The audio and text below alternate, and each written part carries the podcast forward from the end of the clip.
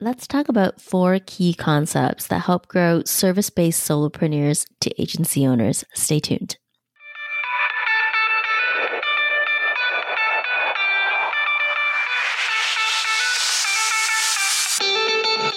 Welcome to the Small But Mighty Agency Podcast.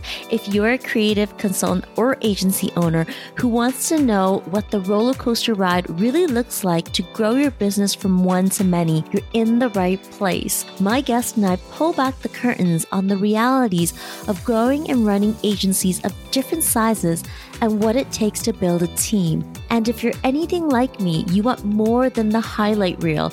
You want to learn from the mistakes of others so that you can stop short of making the same mistakes. I'm your host, Audrey Joy Kwan. I spend my days as a coach and consultant to multiple six and seven figure agency owners. For the last seven years, I've been behind the scenes helping people grow, lead, and operate small but mighty agencies. Here at the Small But Mighty Agency Podcast, we'll uncover what works and, equally as important, what didn't work to get these business owners to where they are today. Hey, welcome to the Small But Mighty Agency Podcast. I'm Audrey Joy Kwan, and I'm so glad you're here.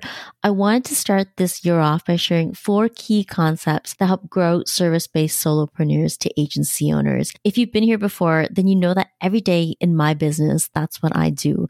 I help creatives, consultants, and agency owners grow their agency business. I work with and talk to agency owners every day, and I'm on a mission to help invigorate a new generation generation of agency owners to rise to the highest potential and delight in leadership. What better way to start the year than to share four key concepts to navigate sustainable growth and scale service delivery to multiple six figures? Let's dig right in and start with the first key concept, refining your offer.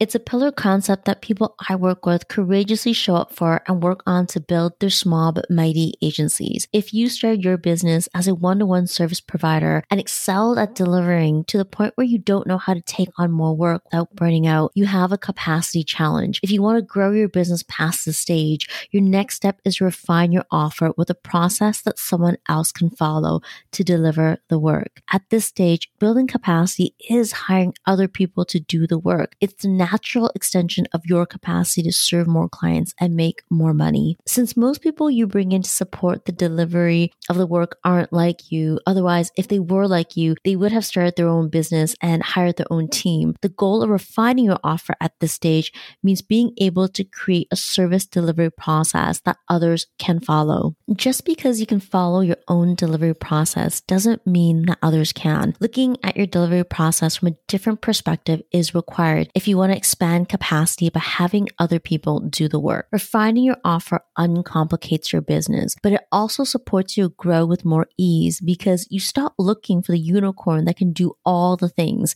Instead, you can bring somebody in who can step into your intentionally refined and simplified service delivery method. When you can do that consistently, you can scale service delivery. The second is keeping things simple and clear. The power of simplicity is the key to running a more joyful business.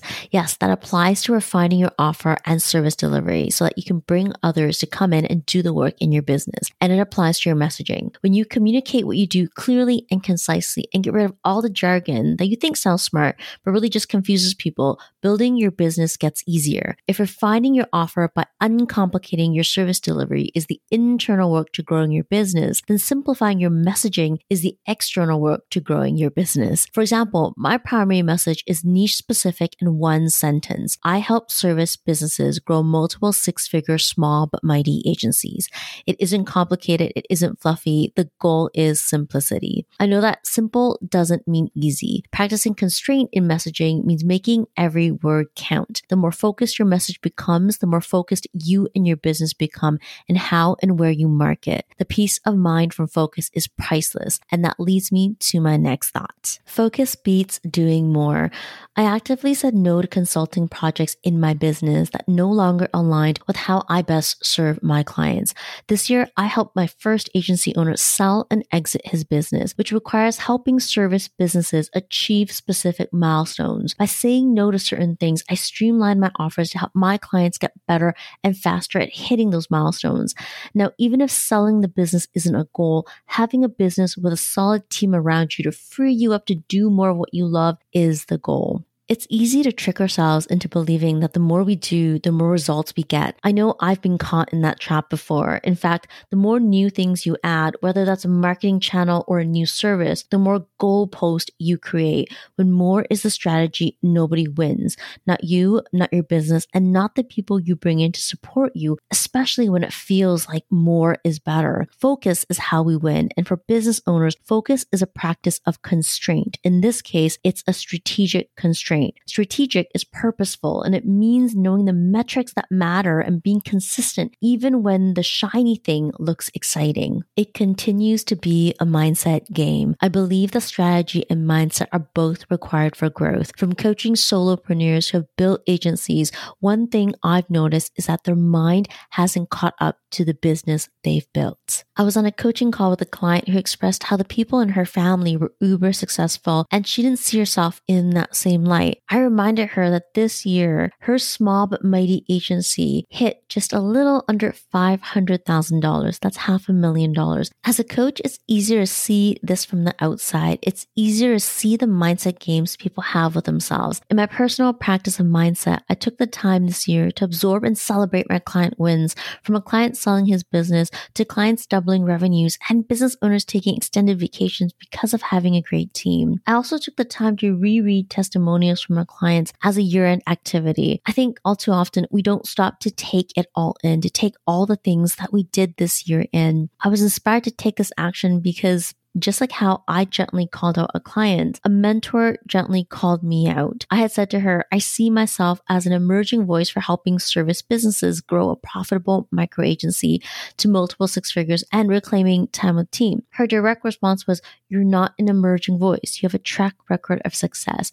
You are an expert. That shift in thinking has had a ripple effect in my business. There you have it, four key concepts that I will be applying to all the work that I do in twenty twenty-two. And as you venture into the new year, my New Year's wish for you is to be surrounded by wonderful people who inspire you to grow in a way that best serves you and who genuinely care for you. May it be your best year yet. Thanks for listening to the Small But Mighty Agency podcast. If you enjoyed this episode, please leave a review on iTunes. It would mean the world to me.